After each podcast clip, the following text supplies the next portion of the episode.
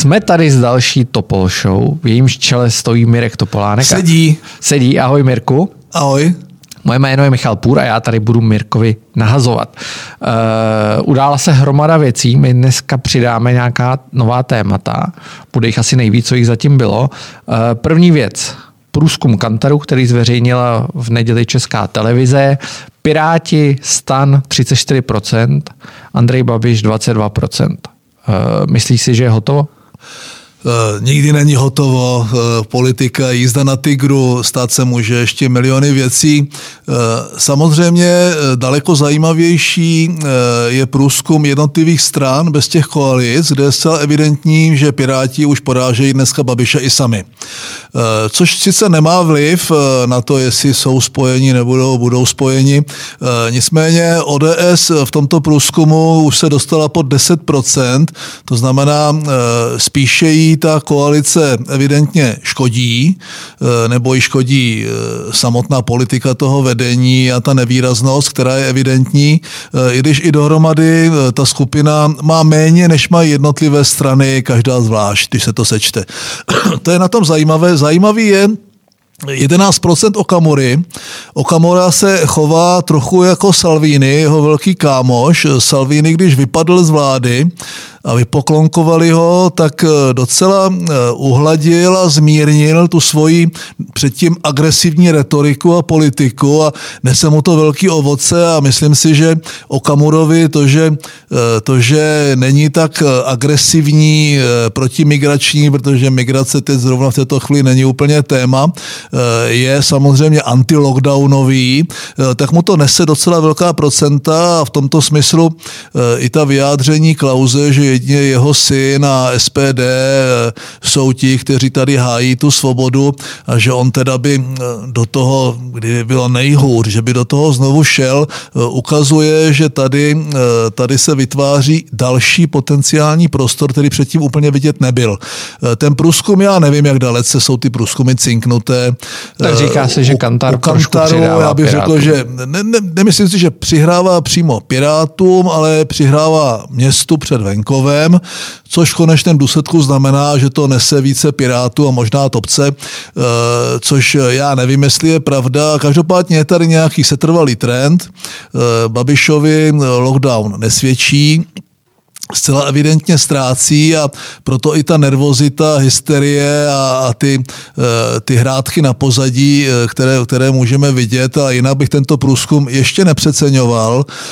Uvidíme, co s tím udělají dárečky, mají na to dostatek desítky miliard vyčleněný pro nějaký dárečky, protože když se Babišovi podaří udržet nebo přinutit ty, co mu mezi tím utekli k návratu zpět, tak si pořád udrží těch svojich 25-27% a bez něho to půjde velice těžce. Tak, 22 let od vstupu do Severoatlantické aliance. Ty si zakládal platformu Jagiello 2000. No, byl jsi to ty. Ano, já to vysvětlím. Tak úplně první, co mě napadá a co říkám vždycky a tím vždycky vybudím strašné podráždění. Já říkám, pro mě rok 99 a vstup do NATO, do Severoatlantické aliance je daleko významnějším milníkem a datem, než je 1. května 2004 a to je vstup do Evropské unie.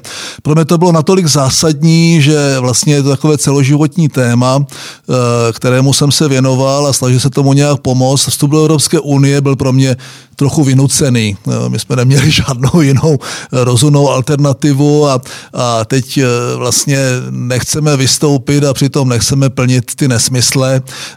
Nicméně vstup do NATO byl klíčový. Mezitím my jsme zakládali Jagiello, nicméně tou duší a tím člověkem, který to po celou dobu tu káru táhne, to je Zbyněk Pavlačík. Zbyněk Pavlačík se vrátil tehdy v roce 99 z Bajkalu, za Mladou frontu tam byl a byl docela znuděnej z těch novin a říkal, byli jsme u Tigra v hospodě v Praze a on říká, mám takovej nápad, pojďme, vstupujeme do NATO, ale všichni to vidí, to je ten agresivní válečný pakt, pojďme to promo toho, té aliance udělat jinak, jako ochrana lidí, majetku, bezpečí obecně a vymyslel Jagiello 2000, což je půvabné, my jsme to založili s Markem Pernalem, jsem mimo jiné bývalým velvyslancem polským v Česku. Půvabné je na tom to, že Jagiello vlastně nebyl Polák, Jagiello byl Litevec z Vitebska, takže to spojení tam bylo docela řekl bych, roztomilé. My jsme to založili jako úplně normální lidi, obyčejní, v hospodě v Praze, v Ostravě. S tím, že první věc, kterou jsme vymysleli, byla soutěž Aliente, vědomostní soutěž, co víš o NATO. My jsme ji dělali na klasi ve 14 státech, kdy tak, aby ti lidi se začali, a ti mladí, aby trochu věděli, o čem to je a k čemu to vlastně slouží. Založili jsme NATO Aktuál, začali jsme pořádat dny NATO. Ty první dny NATO byly ještě na Černé Louce, tam přijel, myslím, jeden žíp, nebo tam byl jeden vrtulník, nějaký, ty další už byly na letišti v Mošnově. 14 dní před konáním těch prvních regulérních, vlastně druhých dnů na to se srazily dva MIGy, takže nám česká armáda vypověděla leteckou ukázku a my jsme tehdy Zbyněk s mojí pomocí přes ministra zahraničí a obrany polského jsme domluvili polskou letku, což bylo neskutečně průlomové.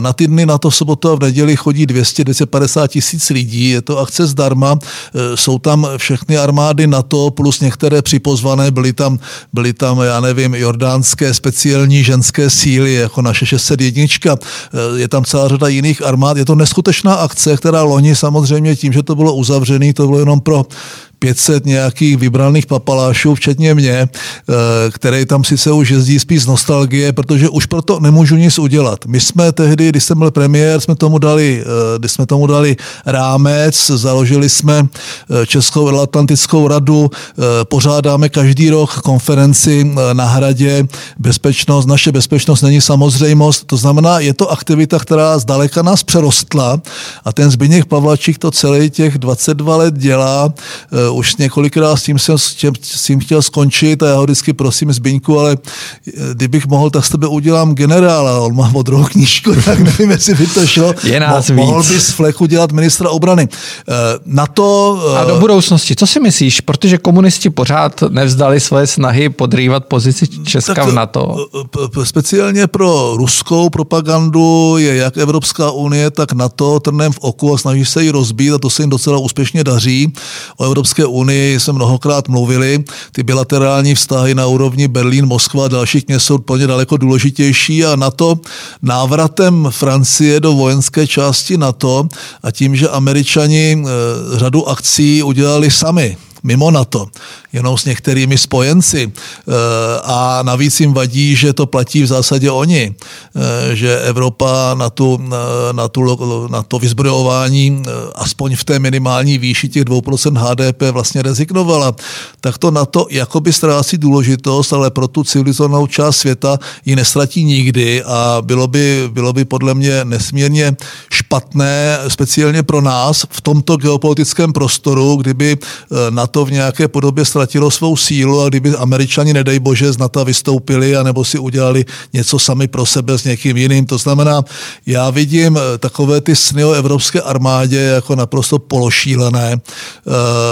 NATO dneska je jedna z mála kotev, která drží pohromadě ten euroatlantický západní prostor, včetně dalších zemí, Kanada, já nevím, země Tichomoří, to prostě bez toho to nepůjde a je jenom otázka, jak dalece, a je jedno, jestli je tam Biden nebo tam byl Trump, jak dalece Američani budou trpěliví s tou politikou appeasementu, s tou politikou vlastně rozbíjení tradičních hodnot, která dneska provází tu evropskou současnost, jak dalece s tím budou mít trpělivost. Navážu ještě na ten Kantar. Premiér Ivan Bartoš se rýsuje podle volebních průzkumů, je samozřejmě brzy a tak dále. Před dvěma lety webu Seznam zprávy, když se před 4 lety, jak tady na mě náš Honza ukazuje, před 4 lety na webu Seznam zprávy s ním vyšel rozhovor, kde on řekl, že si není jistý, jestli máme být v NATO.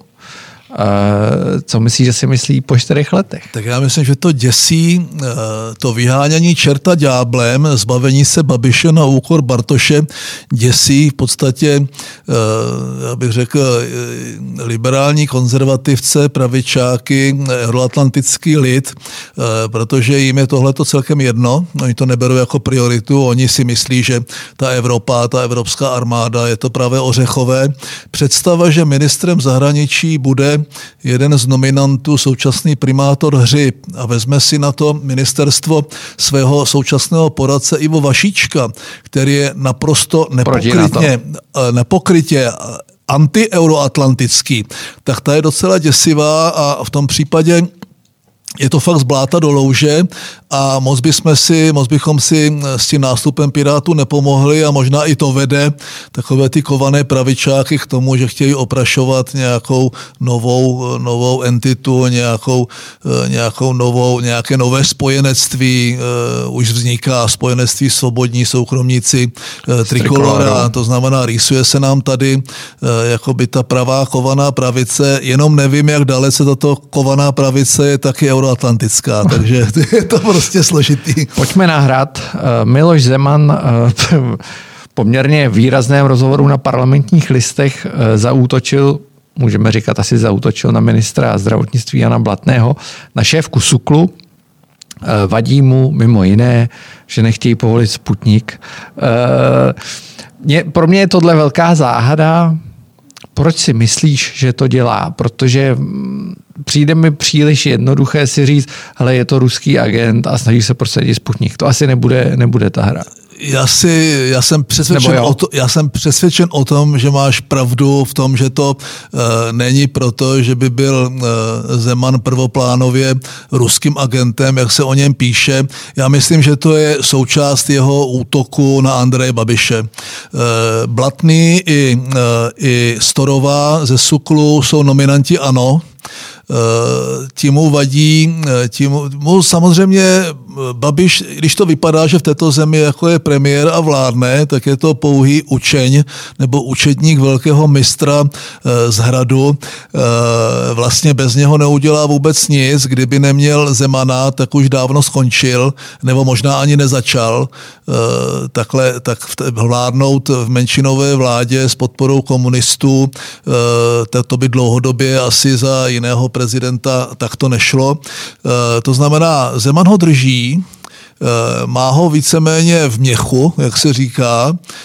Když nad ním nebude držet ochranou ruku, tak možná i ty boží mlýny a ty soudy začnou fungovat a všechny ty jeho nevyřešené případy, máme obviněného premiéra už x let a nikomu to nevadí, tak by se začaly ty mlýny roztáčet.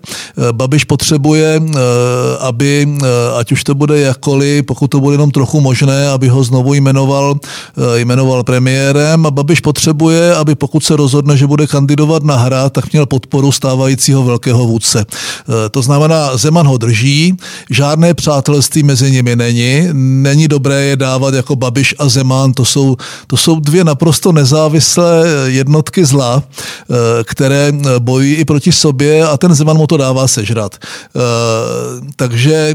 Mimochodem, já jsem si mám takovou guilty pleasure, jak se říká, pouštím si každou neděli shrnutí Andreje Babiše, týdenní Čau lidi. To si děláš legraci. No a to dělám vždycky, protože tam je spousta zajímavých věcí, které on normálně neřekne a řekne je tam, takže já to vždycky považuji za jako dost zásadní týdenní událost, lepší než tiskovku.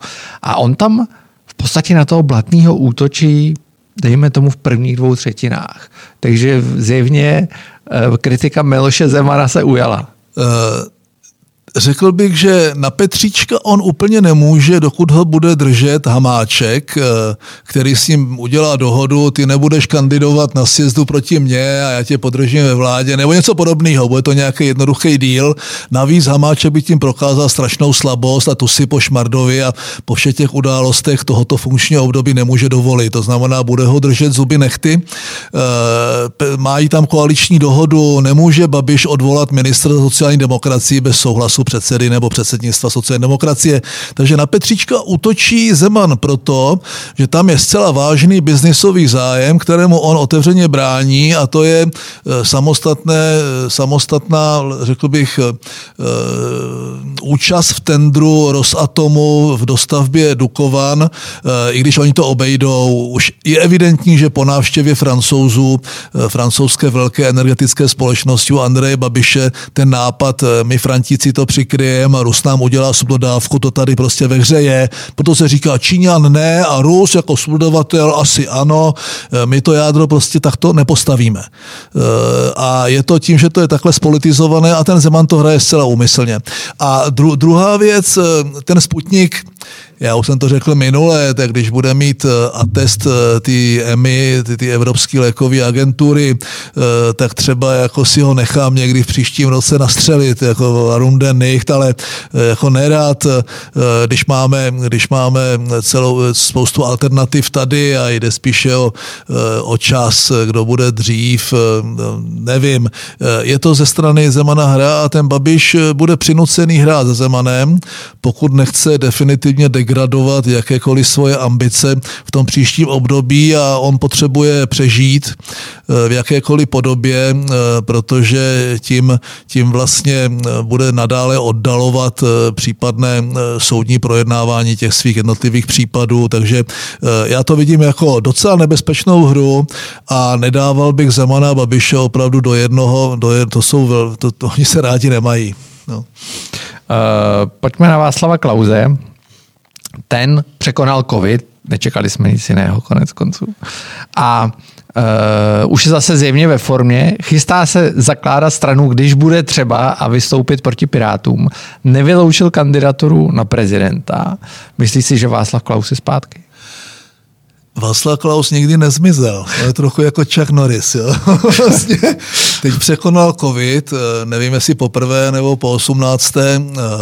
Člověk fandí v tom, že on si udržuje svoji aktivitu, vlastně pořád se snaží být aktivní nejenom veřejně, ale snaží se jako i udržovat v kondici.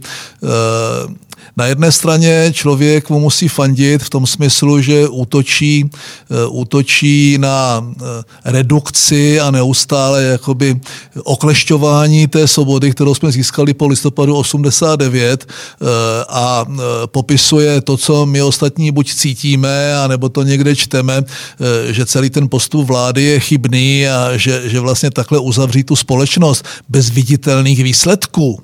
To znamená, čím větší lockdown, tím více nakažených a mrtvých. To znamená, asi to nebude v tom uzavření té společnosti.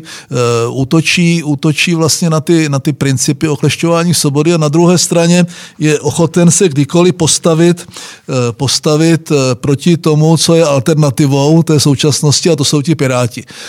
Já mu absolutně rozumím v tom, že Piráti nemůžou být dlouhodobé řešení, ale on si trochu neuvědomuje to, že jestliže získá tato platforma, tato koalice 34% preferencí, tak se to blíží našemu nejlepšímu výsledku ve volbách, to jsem byl já v roce 2006, skoro 36%, a nemůže to prostě neakceptovat, nemůže to pominout a postavit se do jednoho šiku s SPD a s Trikolorou a vlastně vyhrožovat tak trošičku svým návratem, mně nepřijde v jeho věku, přitom jak on už nemá tolik sil objíždět 16 hodin denně jednotlivá města a vesnice, tak mi to přijde trošku jako harašení závěrem. Nicméně je to evidentně určitá skupina lidí, pro které je spolu, to znamená ta koalice lidovců Topky a ODS, příliš proevropská, příliš měkká, téměř středová, že tady se vytváří jakýsi prostor pro tu reálnou pravici. Nicméně já se trochu obávám, že ona nemá úplně voliče v té současné době. Buď jsou to voliči Okamury, kde je tam ten národovecký a ten trochu agresivní podtón, nebo jsou to voliči takový, já bych ani neřekl, prostě konzervativní, ale je tam tam ten, i pro mě ta pachuť, to znamená jako pravicový volič bych měl velké problémy volit tuto formaci a to by klidně mohl vést Václav Klaus. Myslím si, že to je trochu vyhrožování svým návratem, jak dalece to myslí vážně a jak dalece by dostal podporu té veřejnosti, to fakt netuším. Andrej Babiš byl v Izraeli, zarazila mě jedna věc, ponecháme jako odbor záležitostí, kdo tam jel a kdo tam nejel. Ministr Blatný tam nejel, pan, že se je profesor Smejkal, tam jel, protože vede nějaký nový orgán zase, antikovidovej. Každopádně, Miloš Zeman chtěl a v podstatě jsme to Izraelcům slíbili přesun ambasády do Jeruzaléma z Tel Avivu, ale my jsme místo toho otevřeli v Jeruzalémě jakousi pobočku ambasády. Není to trošku snaha toho Izraelce opít rohlíkem? Tam přece nejde o Izrael. No, samozřejmě. To je přece odraz té vnitropolitického chaosu. No a proč bychom tam tu ambasádu nepřesunuli? Andrej Babiš už ani neví, kde co slíbil v Langley a co slíbil v Lánech a co slíbil, já nevím, přivázacím aktu těm estebákům. Já si myslím, že zaprvé pro něho žádný slib není svatý. Takže on slíbil Miloši Zemanovi, že přesuneme ambasádu. Ten Miloš Zeman ho s tím trochu vydíral a řekněme si, že u Miloše Zemana to nevyjadřuje jeho výsostně proizraelský postoj. U něho to je docela silný protiarabský postoj a on si na tom prostě demonstruje nějakou část svojí zahraniční politiky, která nevím, jak dalece je jenom vykalkulovaná, jak dalece to myslí vážně, ale Miloš Zeman nedělá tu proizraelskou politiku jenom proto, že má rád Izrael a tak dál. To znamená, Andrej Babiš se zachoval jako královna Koloběžka první z Finfára od pana Vericha. Prostě oblečená, neoblečená, obutá, neobutá, přinesla dar, nedar, přesunutí jedné kanceláře nebo několika místností do Jeruzaléma není přesunutí ambasády a Andrej Babiš bude mít mimo jiné i v tomto aspektu s tím Milošem Zemanem problém, protože on bude říkat, zaplať tlustěchu, ty jsi slíbil a ty neplníš, tohle to přece není splněný slib. To znamená, je to hra, že bychom... No já jsem dokonce slyšel, teda mimochodem, když jsme u toho, když jsme žádali Izraelce o nějaký ty vakcíny, tak oni by nám dali rozhodně víc, kdybychom přesunuli celou tu ambasádu. Tak pro Izraelce to má obrovskou symboliku, proto taky Kushner a celá administrativa Trumpa, včetně Pence a Pompea, to brala jako jednu z věcí, kterou demonstrativně chtěli na tom Blízkém východě udělat. My nejsme zas tak velká země a pyšnili jsme se, nebo měli jsme velkou výhodu v tom, že jako země, která dělala po revoluci jasně pro izraelskou politiku, ale nedělala proti arabskou. Já vždycky říkám, když jsem jeden den byl v Tel Avivu, druhý den jsem byl v Ramaláhu, a když jsem jeden den byl v Jeruzalémě, druhý den jsem byl v Amánu. Měli jsme to docela vybalancovaný, protože jsme tak trochu zdědili v tom dobrém slova smyslu ne úplně špatné vztahy s arabskými zeměmi z toho bolševického režimu, které bylo hřích nevyužít v tom smyslu, že jsme s nimi byli schopni komunikovat. To znamená, tohleto Zeman porušil. A to, že Izraelci a speciálně Bibi Netanyahu hraje tuhle hru docela ostře a hraje o své přežití, teď tam budou čtvrté volby předčasné za sebou, zase dopadnou nějakým patem. Nicméně pořád to je jediná demokracie fungující v tom prostoru. Já určitě fandím izraelskému státu a fandil bych i zahraniční politice České republiky postavené na jednou z těchto axiomů. Nicméně celá ta hra Babiš-Zeman je součást prostě přetahování těch dvou mimoňů a já prostě tomu nemůžu fandit. Přesunout tu ambasádu by byl silný krok, ale tohleto se nestalo. Pojďme na Alenu Schillerovou, další tvojí oblíbenkyni. Neříkej, já už jsem minule říkal, já to nebudu říkat. Já to myslel jako sarkazmus, jo? To je to budu zdůrazňovat, že jsem to myslel jako sarkazmus. Když to není vidět, jo, nejsou tam vidět ty ksichty a je to jako podcast, musí říct, teď přijde sarkazmus. Tak, teď přijde sarkazmus, Alena Schillerová, oblíbenkyně Mirka Topolánka. Ukázalo se, že rozdala celkem významné odměny svým asi 10 náměstkům. Mě to zaujalo v kontrastu toho, že vláda, v podstatě ministerstvo zdravotnictví řeklo, že záchranáři asi nedostanou takové odměny, jaké by dostat mohli. Co si z toho vlastně jako volič odnese, si myslíš? Tak Schillerová zešílela. Schválně ne zešílela, ale zešílela. Tak na jedné straně, kdyby přišla s návrhem dobře, slibuji, že jak skončí tady tohle martyrium, tak je blbý teďka ty lidi propouštět, když jsou doma na home officeu a berou platy. Nicméně já slibuji, že zastropuju výdaje jednotlivých ministerstev a začnu u sebe a třetinu těch úředníků, jakmile to tady skončí, propustím. Tomu bych já rozuměl, byl by to hodně silový krok, asi by to neprospělo ani osobně, ani tomu podivnému hnutí ANO ve volbách, ale dávalo by to smysl. Takže v situaci, kdy ona místo, aby snižovala počet úředníků, případně nějakým způsobem redukovala výdaje na jednotlivé ty mandatorní výdaje na ta ministerstva, tak nadělila lidem neskutečné bonusy. Spekulujeme na Twitteru, jak je možné, že má 8 náměstků. To není sama. Je neuvěřitelný, to je 8 trafik, každý ten minister potřebuje 3 nebo 4 náměstky, mají to řešit na úrovni ředitelů odboru, 8 náměstků. A tomu jednomu, myslím, že tomu borci číslo 1 dala 10krát menší odměny jak borci číslo 8 a vznikají spekulace, čím si to vysloužili.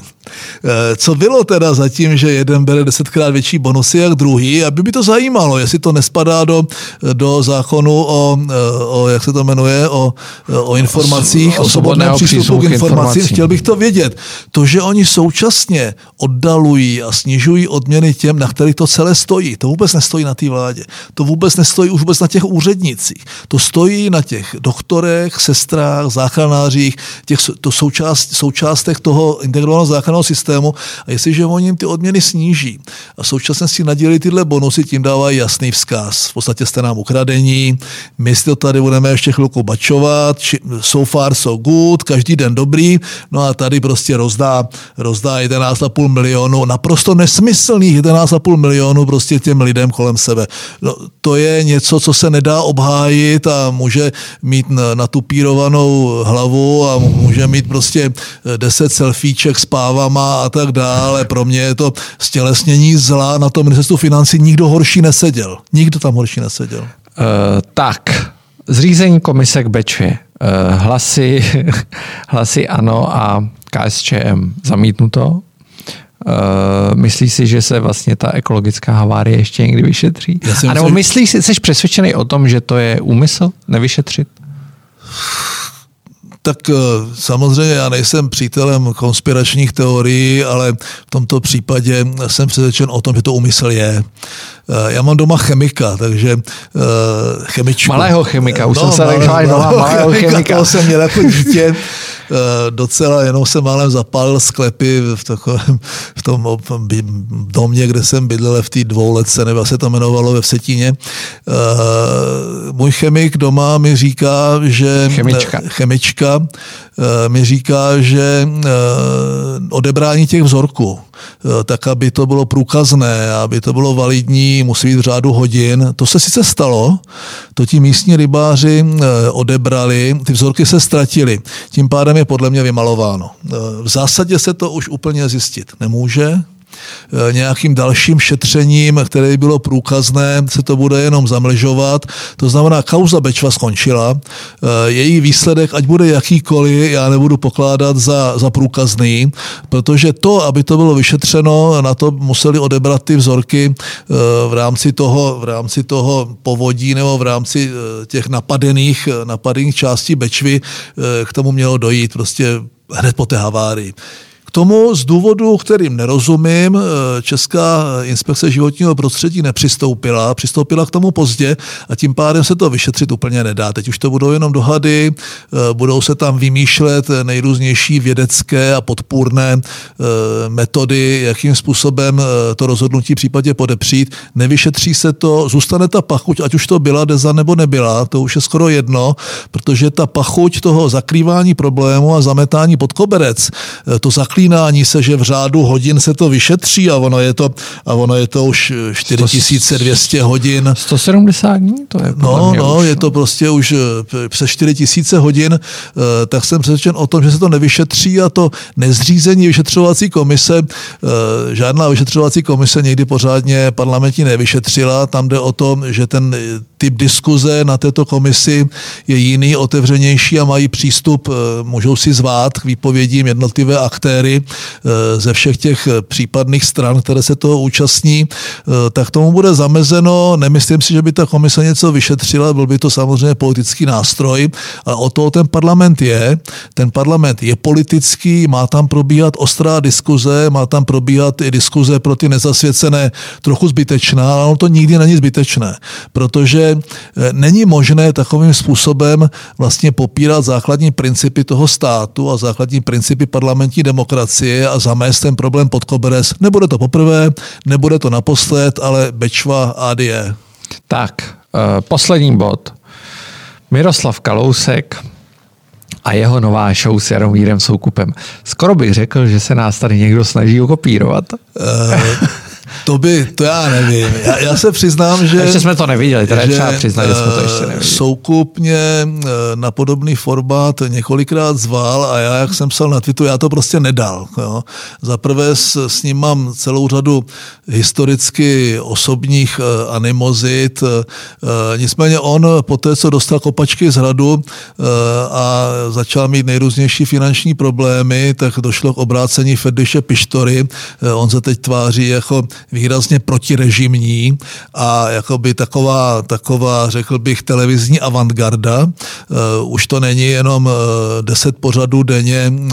Jaromír Soukup představuje Jaromíra Soukupa, Jaromír Soukup s Jaromírem Soukupem probírá Jaromíra Soukupa. Kalousek na to kývl, já tomu rozumím, já ho za to pochválil. Já jsem to prostě nedal, nemám zase zapotřebí oslovovat jiné bubliny, než ty, na které dosáhnu. Mirek Kalousek, když odešel ze sněmovny a řekl, neodcházím z politiky.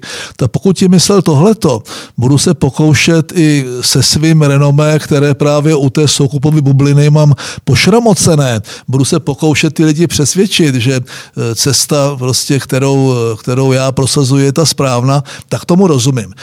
Soukup není mimořádně vtipný. Mirek Kalousek byl vtipný ve sněmovně, tam se nám ty bonmoty líbily. Uvidíme, jak jim to půjde. Já bych to nebral jako kopírování, já to beru... To byla zase označují za nadsázku. Tak musíš říct, to byla nadsázka. Já jsem rád, že... Já jim přeju, ať jim to funguje. Buď by to měla být trochu jakoby legrace, nebo by to mělo být jakoby úplně natvrdo, no, což nevím, jestli Miroslav Kalousek úplně chce a dá. Pokud to bude jenom takové jako povídání, tak mi to nepřijde natolik zajímavé, že by si to pustil. Pustím si to určitě jednou, abych viděl, jestli se potvrdily mé obavy, ale může to být dobré. Warum denn nicht, jak říkám už dneska podruhé. Proč ne? Člověk žije zapouzdřený v té své bublině, stýká se už teď během covidu vlastně jenom s několika lidma, vlastně nemá ten přesah, nemá možnost, kdybych nejezdil na chatu, na Kutnohorsko, tak bych nepotkal ani ty normální lidi, kteří řeší ty normální problémy a nemají na nájem, protože bych je nepotkal. To znamená, tenhle ten přesah, o který se možná ti dva budou pokoušet, je užitečný a já jim přeji, aby se jim to dařilo a aby někoho z těch lidí, kteří dneska vidí Andreje Babiše jako boha a Miloš Zeman je jejich guru, tak aby je přesvědčil, že to pravda není. Tak, nesmíme ještě zapomenout upozornit, že Miroslav Kalousek má ještě podcast, on potkává to video vlastně, se šéfem Reflexu, týdeníku Reflex, Markem Stonišem, aby se Marka taky na něj upozornili. Já ti děkuju za shrnutí uplynulého týdne a budeme se těšit zase příště. Tak jo, tak se mějte moc hezky a za týden ahoj.